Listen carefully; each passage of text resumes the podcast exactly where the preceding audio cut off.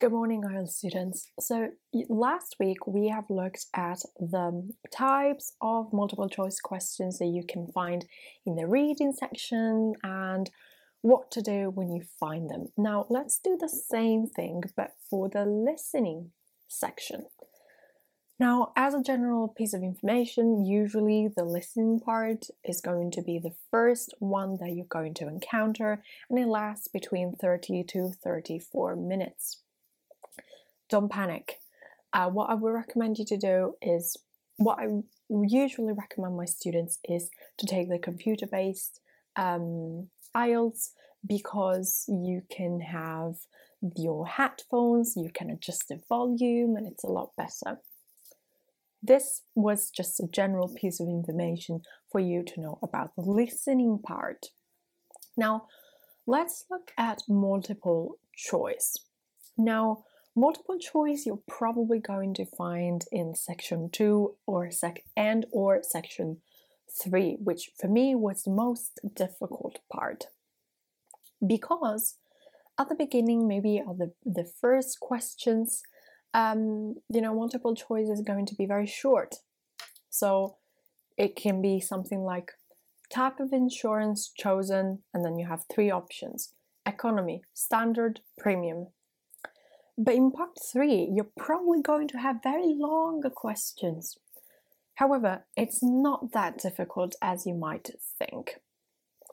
Now, first of all, you will have some time to look at the questions before the recording starts. Please do so. Okay? And if you're very quick at reading, and I would recommend you to find the best strategies for you to become even more quicker So you can maybe read the questions twice, as I did in my exam, which I think really helped me out. You need to read the question, try to find the keywords, and remember them. Remember to do a lot of past papers or regional past papers from IELTS to um, so that it becomes natural for you. So when you enter enter the test room, you know exactly what to do. Now remember that probably the uh, the answers, the usually three or four answers, are going to be very similar.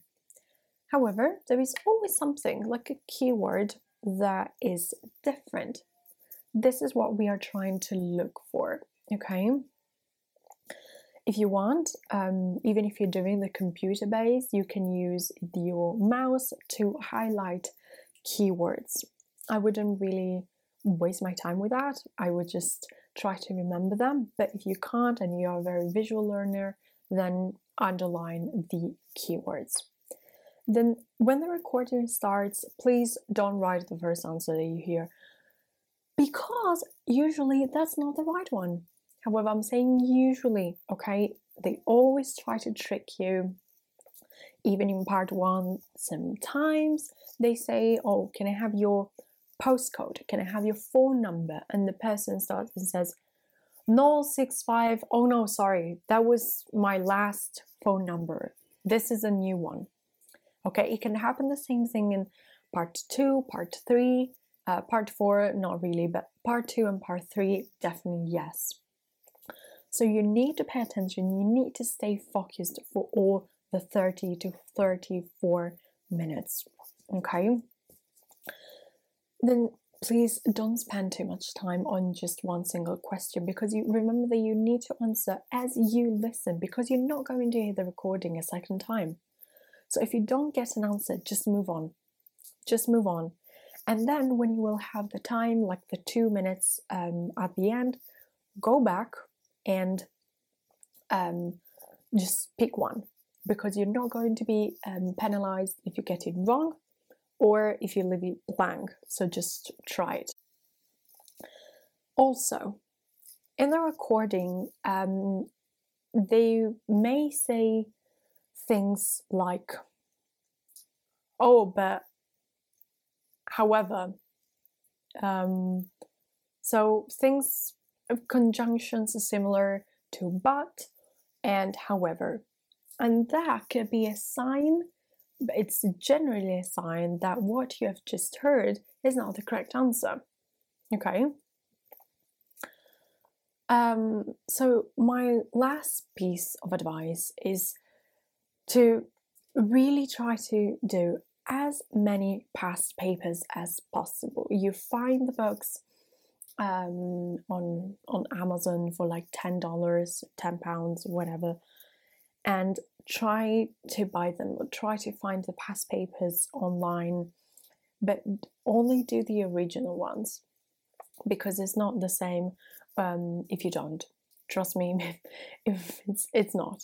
So do the original past papers and try to do at least once a week. Okay, you need to try to do at least one complete past paper a week. And then if you find like, oh, the listening section is my weak point, I will focus more on that and I will do two of those a week. And then as you get closer and closer to the exam, what I always recommend my students to do is to start doing even more past papers. Remember that this exam is going to change your life and you need to put the time and the energy to pass this and to get the grades that you need. So, really try to focus on this. The exam is not going to take a long time. I know two hours and a half plus the speaking can seem very tiring, but when you're there and you're focused and you know that you have to get the band score that you need to get into that university, you're not really thinking about the fact that you're tired, honestly speaking. And the good thing is that the listening part is usually the first thing that you encounter. So remember that. Try to do as many past papers as possible. Try to look for keywords in the um, in the questions, and listen for distractors for words like but, almost, oh I forgot, oh that was wrong, and things like that. I hope this was useful, and I will talk to you next week. Bye.